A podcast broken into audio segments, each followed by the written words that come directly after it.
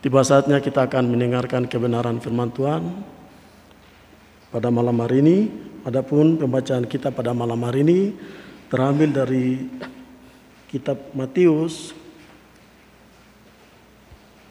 Matius pasal 16 ayat 21 hingga ayatnya yang ke-28. Pembacaan kita pada malam hari ini terambil dalam kitab Matius pasal 16 ayat 21 hingga ayatnya yang ke-28. Sebelum kita membaca, merenungkan sabda kebenaran firman Tuhan, marilah kita bersatu dalam doa, kita berdoa.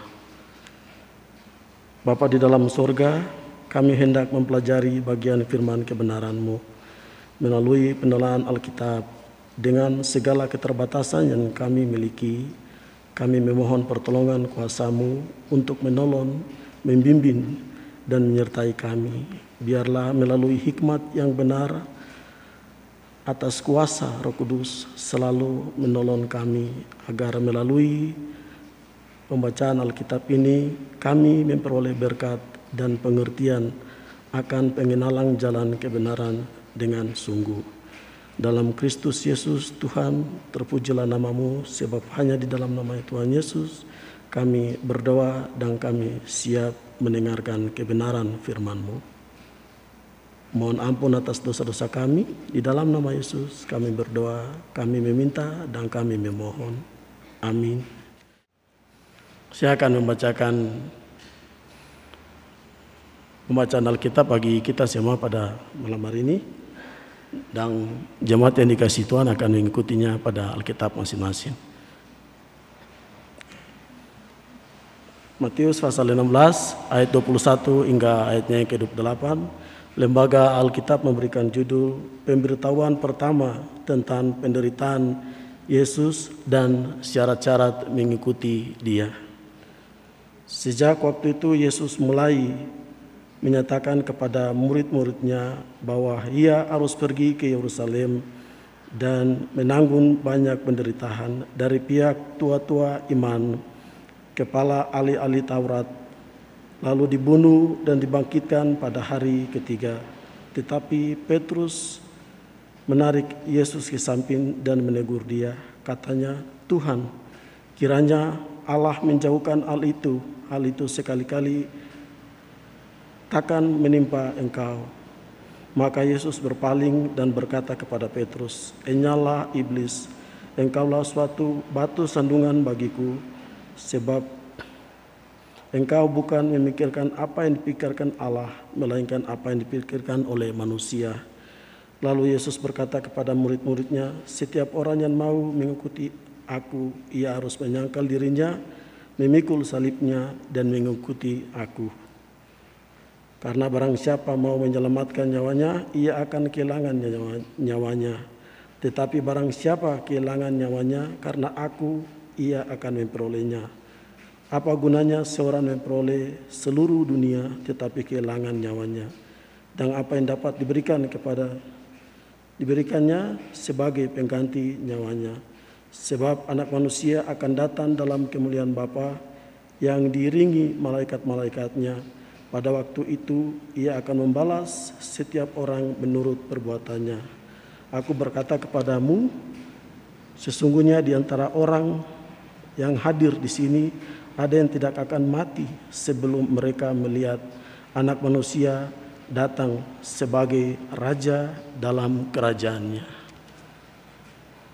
Sampailah di sini pembacaan Alkitab Alkitab kita. Berbahagialah segala orang yang mendengar firman Allah serta memelihara melakukan di setiap hari dengan sukacita. Amin. Shalom. Salam sejahtera di dalam nama Yesus Kristus bagi kita sekalian. Vokal grup Nafiri disilahkan untuk menyampaikan puji-pujian.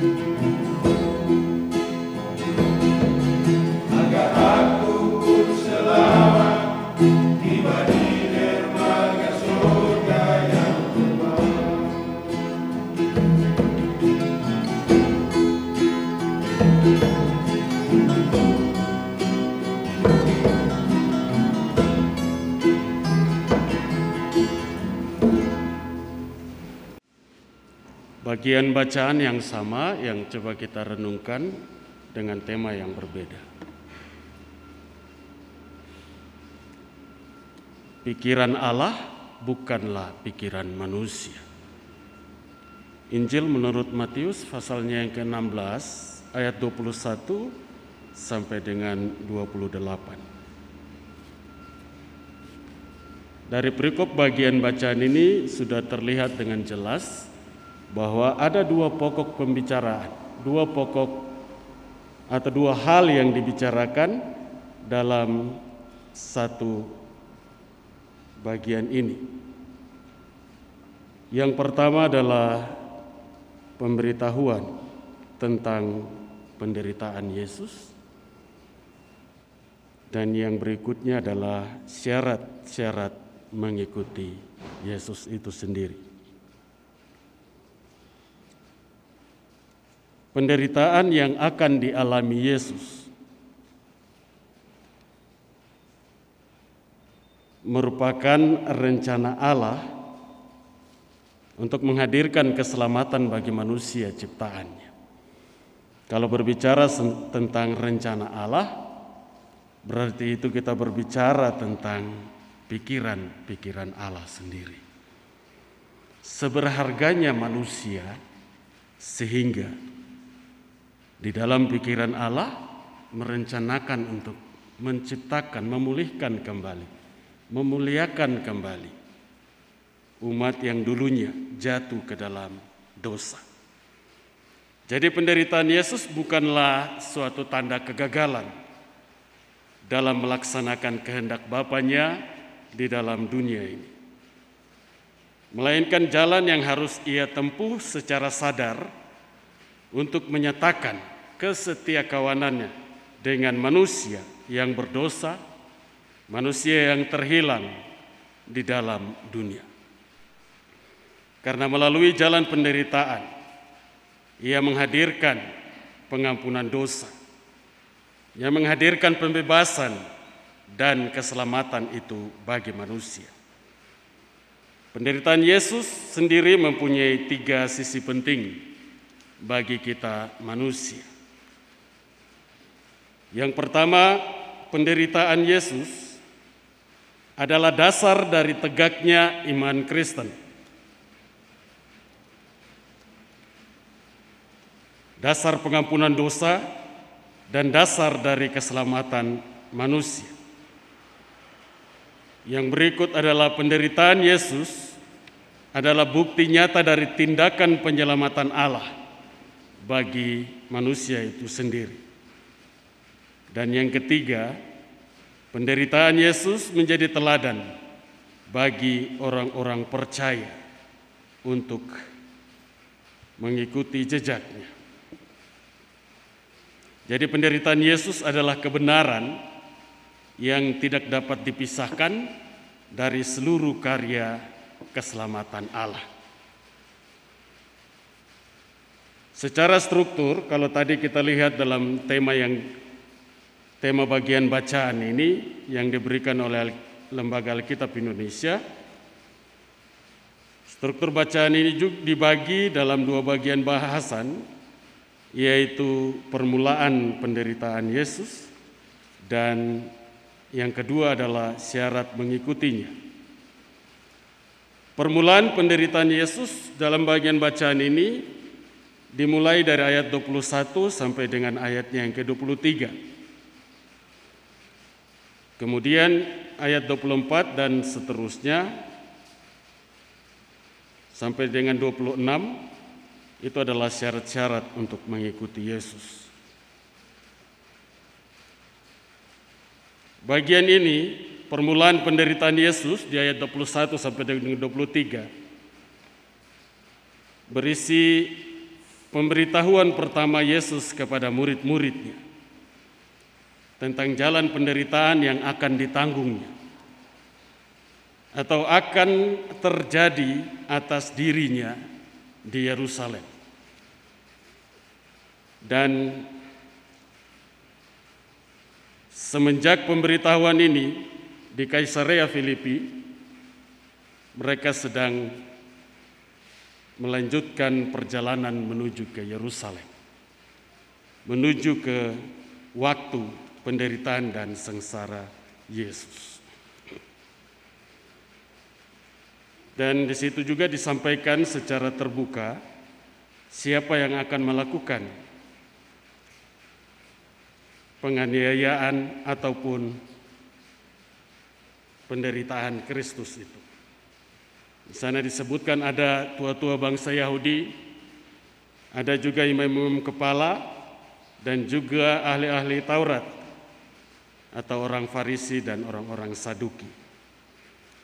Bagian ini menjelaskan bahwa kekerasan, penindasan, dan pemberontakan hukumnya tetap akan terjadi dari dalam diri manusia itu sendiri dari dalam lingkungan manusia itu sendiri. Dia tidak akan datang dari luar atau dari tempat lain. atau orang lain. Di zaman Perjanjian Lama sudah diceritakan hal ini. Di dalam Perjanjian Baru juga diceritakan tentang hal ini. Itulah yang menjadi awal dari penderitaan. Bukan Yesus saja, tetapi juga orang-orang percaya. Yang kedua, syarat-syarat mengikuti Yesus di ayat 24 sampai dengan 26. Tiga syarat yang diberikan Yesus untuk menjadi pengikutnya. Kalau bagian bacaan di hari Minggu kemarin, yang pertama kita mendengar tentang harus menyangkal dirinya harus menyangkal dirinya. Kata menyangkal diri dalam bahasa aslinya diterjemahkan dengan kata membunuh. Membunuh itu berarti menghilangkan nyawa, membuat makhluk lain tidak bernyawa, membunuh. Berarti yang ada di dalam pikiran Kristus adalah menyangkal diri berarti membunuh semua keinginan, membunuh semua kesenangan, membunuh semua cita-cita, dan juga sifat duniawi. Pertanyaannya, kembali lagi, saya bertanya lagi, apakah kita bisa menyangkal diri atau tidak? Kita bisa membunuh semua itu atau tidak? Kalau menjawab tidak bisa berarti ya itulah yang namanya kesengsaraan. Kita terbentuk dalam lingkungan hidup status sosial bermasyarakat. Dan bagian-bagian itu adalah pelengkap dalam kehidupan kita sebagai makhluk sosial. Ketika kita membunuh itu, berarti kita memisahkan diri dari kehidupan sosial bermasyarakat. Dan di saat itulah kita akan mendapat stigma negatif dari seluruh masyarakat.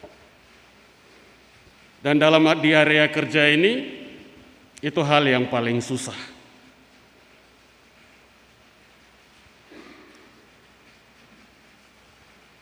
Menyangkal diri dan fokus hanya untuk melayani Tuhan ini sangat susah. Yakni harus adanya komitmen yang sungguh-sungguh untuk melayani Tuhan. Dan bukan melayani diri dan kesenangan pribadi, kepentingan keluarga dan juga kelompok. Walaupun sebagai hamba-hamba Tuhan juga, tapi untuk menyangkal diri itu lumayan susah. Yang hamba Tuhan saya sudah susah, apalagi yang warga jemaat. Menyangkal diri dari pembahasan bagian yang lain, menyangkal diri adalah dasar dari atau dasar dari penyangkalan diri adalah pemahaman bahwa keselamatan hanya berasal dari Tuhan. Keselamatan tidak bisa diusahakan, keselamatan tidak bisa dicari itu hanya berasal dari Tuhan. Setelah diselamatkan, orang-orang percaya memahami bahwa Tuhanlah yang menjadi penguasa di dalam kehidupan mereka. Oleh sebab itu, mereka tidak melakukan apa yang menjadi keinginan dari diri sendiri, tetapi keinginan Tuhan yang diperbuat. Kalau dalam versi uh, Alkitab bahasa Indonesia masa kini, Versi ini menerjemahkan dengan frasa melupakan kepentingannya sendiri. Bahasa Indonesia masa kini melupakan kepentingannya sendiri dan mementingkan kepentingan bersama. Orang-orang percaya harus mengesampingkan apa yang menjadi kepentingan dirinya sendiri demi mengarahkan kehidupannya pada apa yang menjadi kepentingan kerajaan Allah.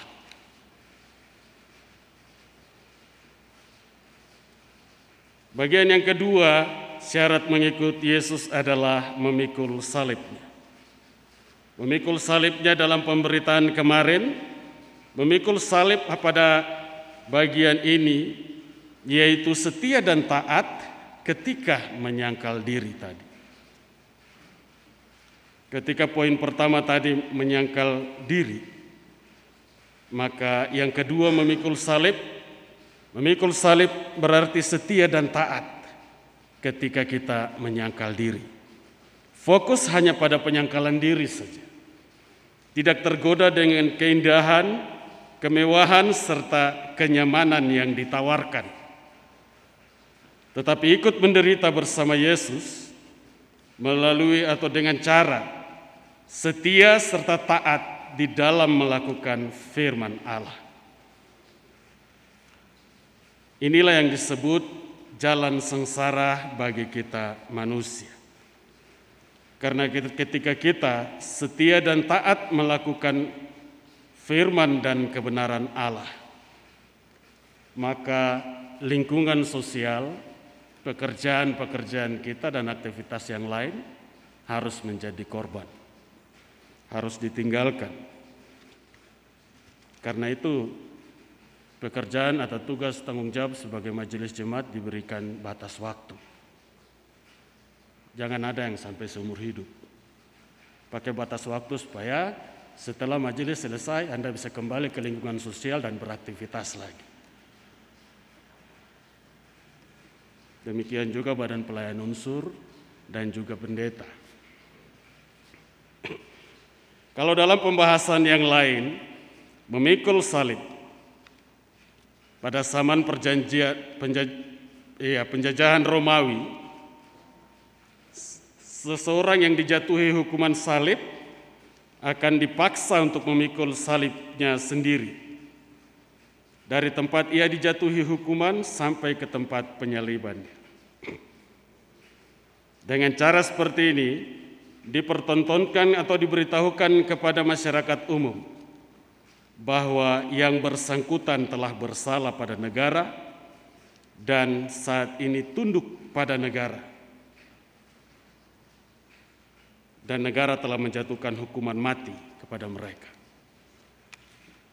Gambaran ini digunakan oleh para penginjil, penulis Injil-Injil, baik Matius maupun Lukas, untuk menyatakan bahwa orang percaya harus menjalani hidup seolah-olah telah dijatuhi hukuman mati, yaitu mati terhadap nilai-nilai dunia yang tidak sesuai dengan kehendak Allah dan tunduk pada nilai-nilai kerajaan Allah. Apa yang orang-orang Kristen atau orang-orang percaya lakukan harus selaras dengan apa yang dikehendaki Allah, harus selaras dengan apa yang menjadi pikiran Allah. Sehingga sebagaimana orang-orang yang dijatuhi hukuman mati pada masa itu Orang percaya juga harus rela kehilangan waktu, kesenangannya, popularitasnya demi memikul salib bersama Kristus. Dan yang ketiga, mengikuti Yesus itu artinya menjadi contoh dan teladan Kristus. Memberitakan firman Tuhan melalui perilaku dan cara hidup tiap-tiap hari dan bersedia menderita demi menjalani atau melakukan perintah dan ketetapan Tuhan. Mengikut Yesus merupakan proses yang terus-menerus, seperti terjemahan dari bahasa Indonesia masa kini, Alkitab bahasa Indonesia masa kini, yaitu terus mengikuti aku. Mengikuti Tuhan bukan sekedar komitmen yang dilakukan sekali saja namun itu berlaku seumur hidupnya.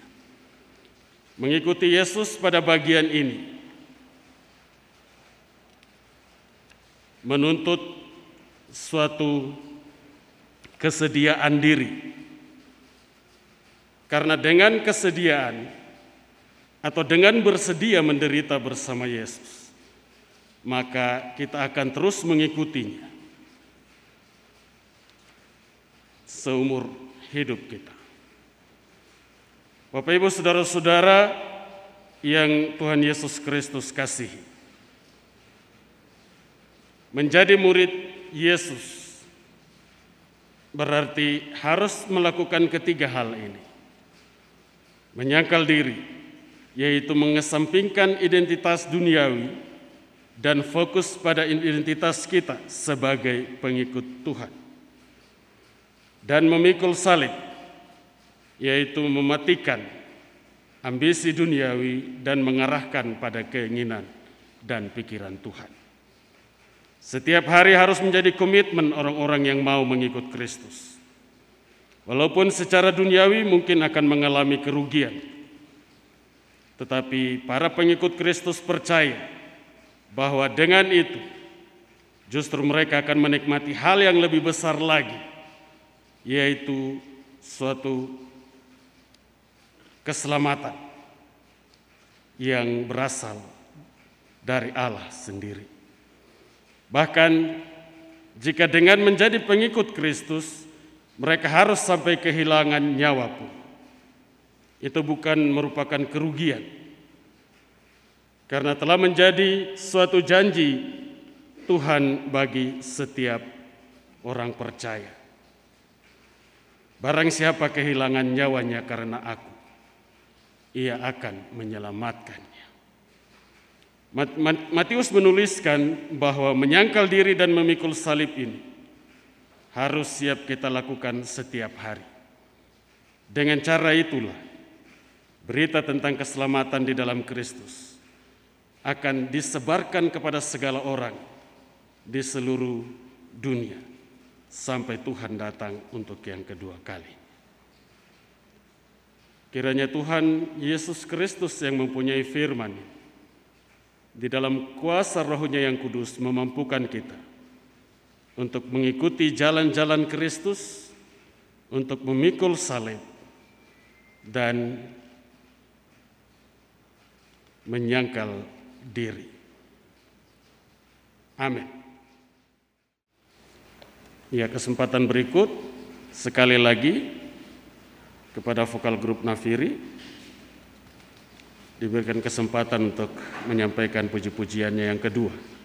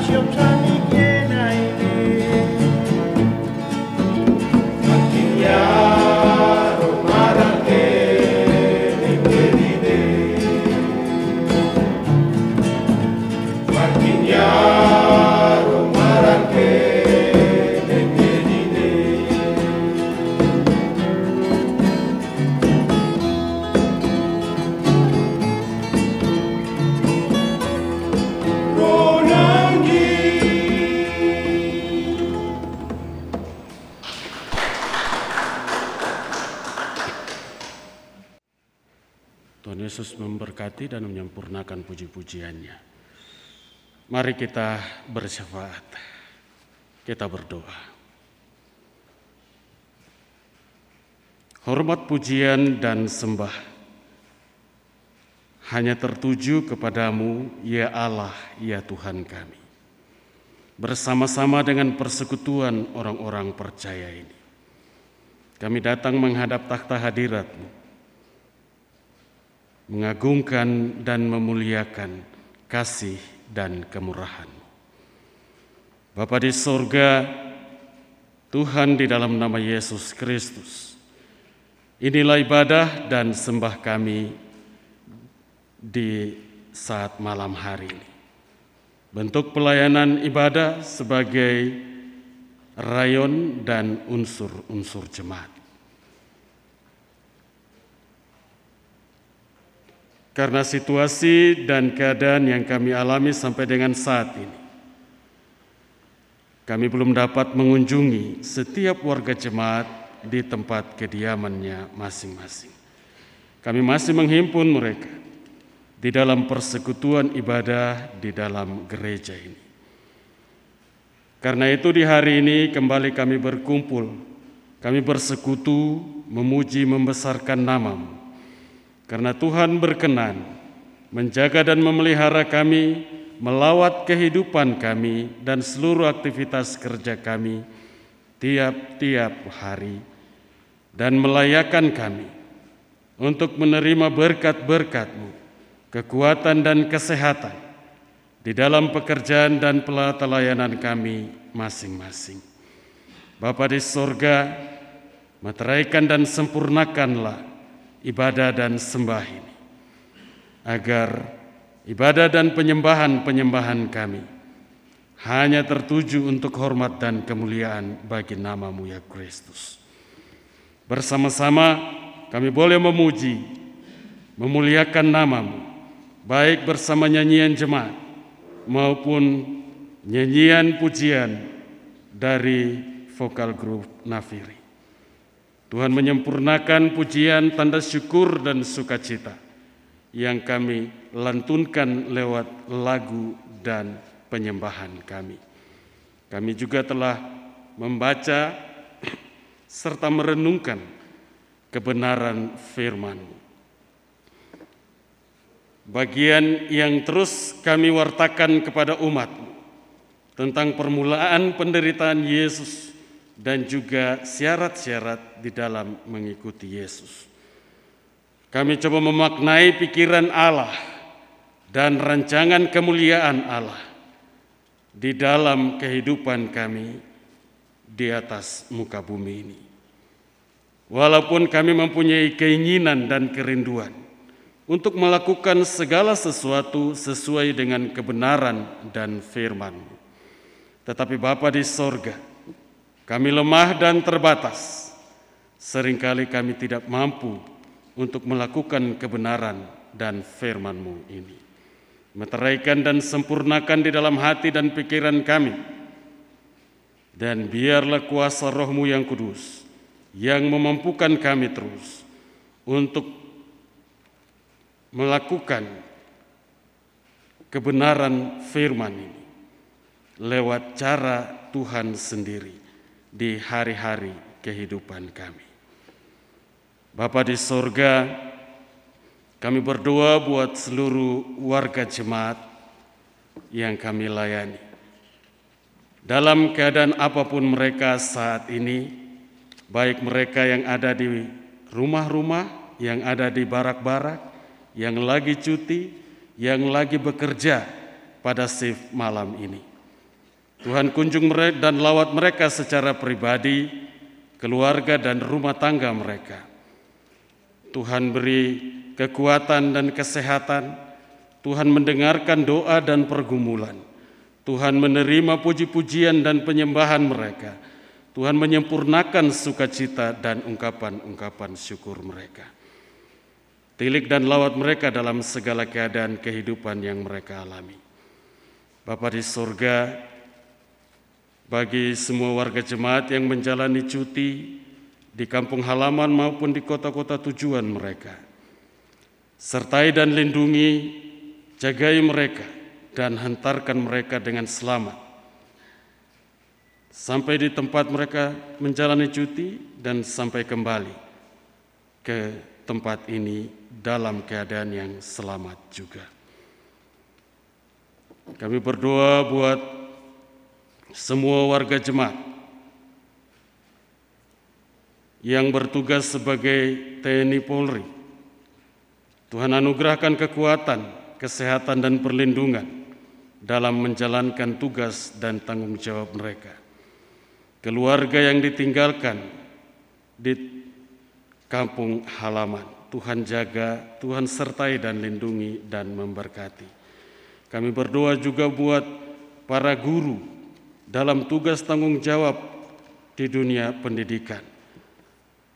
Di semua jenjang, Tuhan sertai dan memberkati agar mereka terus menjadi saluran berkat Allah bagi anak-anak didik yang dilayani. Demikian juga para medis, dokter, mantri, dan suster, dan semua para pekerja di rumah sakit, di klinik-klinik, di mana pun mereka bekerja dan melayani. Tuhan anugerahkan kekuatan serta kesehatan dalam memberikan pelayanan yang terbaik bagi semua orang, agar semua orang yang dilayani boleh menerima berkat Tuhan dari pelayanan-pelayanan mereka. Bagi semua warga jemaat yang mengalami kesakitan, Tuhan jamah dan Tuhan pulihkan. Tuhan kiranya memberikan kesembuhan sesuai dengan iman, harap, dan kasih dari setiap umatmu ya Tuhan. Kami berdoa dan menyerahkan juga semua tim pelayanan di dalam jemaat ini baik tim musik gereja, singers, tim radio suara kasih, tim multimedia, majelis jemaat, pendeta, dan semua badan pelayan unsur di dalam fungsi, tugas, dan tanggung jawab masing-masing. Tuhan pimpin dan sertai agar penata layanan di dalam jemaat ini boleh menjadi persembahan yang harum dan persembahan yang kudus bagi hormat dan kemuliaan namamu ya Tuhan. Ke dalam tangan kuasamu ya Tuhan, dengan kerendahan hati dan ketaatan dan kesetiaan, kami boleh melayani setiap umat Tuhan di dalam jemaat ini. Bersama dengan persekutuan jemaat, kami mengucap syukur atas penyertaan dan perlindunganmu ya Bapa di sorga. Sehingga rencana pelaksana harian majelis jemaat dan juga tim penyusun secara gereja boleh terrealisasi sampai saat ini. Di mana di hari kemarin tim penyusun sejarah gereja Rombongan yang pertama boleh tiba dalam keadaan yang sehat dan selamat. Kemudian kelompok yang kedua boleh tiba di hari ini juga dalam keadaan yang sehat dan selamat. Selanjutnya kami akan merencanakan setiap aktivitas dan rencana kegiatan pada hari Minggu tanggal 27 nanti. Ya Bapak di surga, pimpin dan sertai kami, agar segala sesuatu yang terjadi dan yang kami rancangkan Biarlah semuanya itu menurut kehendak dan pikiranmu ya Kristus. Sehingga bersama-sama dengan TPSG dan semua majelis jemaat dan warga jemaat, kami boleh membangun tubuh Kristus, saling menata layani, saling mendoakan, dan saling memberkati.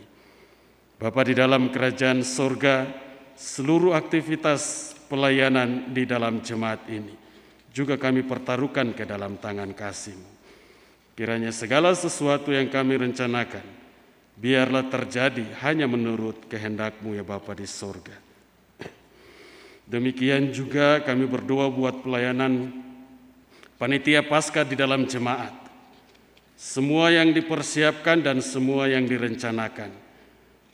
Tuhan turut terlibat agar segala sesuatu yang direncanakan oleh panitia ini. Biarlah semuanya itu mendatangkan pujian dan hormat bagi karya Kristus untuk keselamatan kami manusia. Demikian juga panitia Paskah secara oikumene yang diselenggarakan atau yang sementara dipersiapkan penyelenggarannya oleh panitia.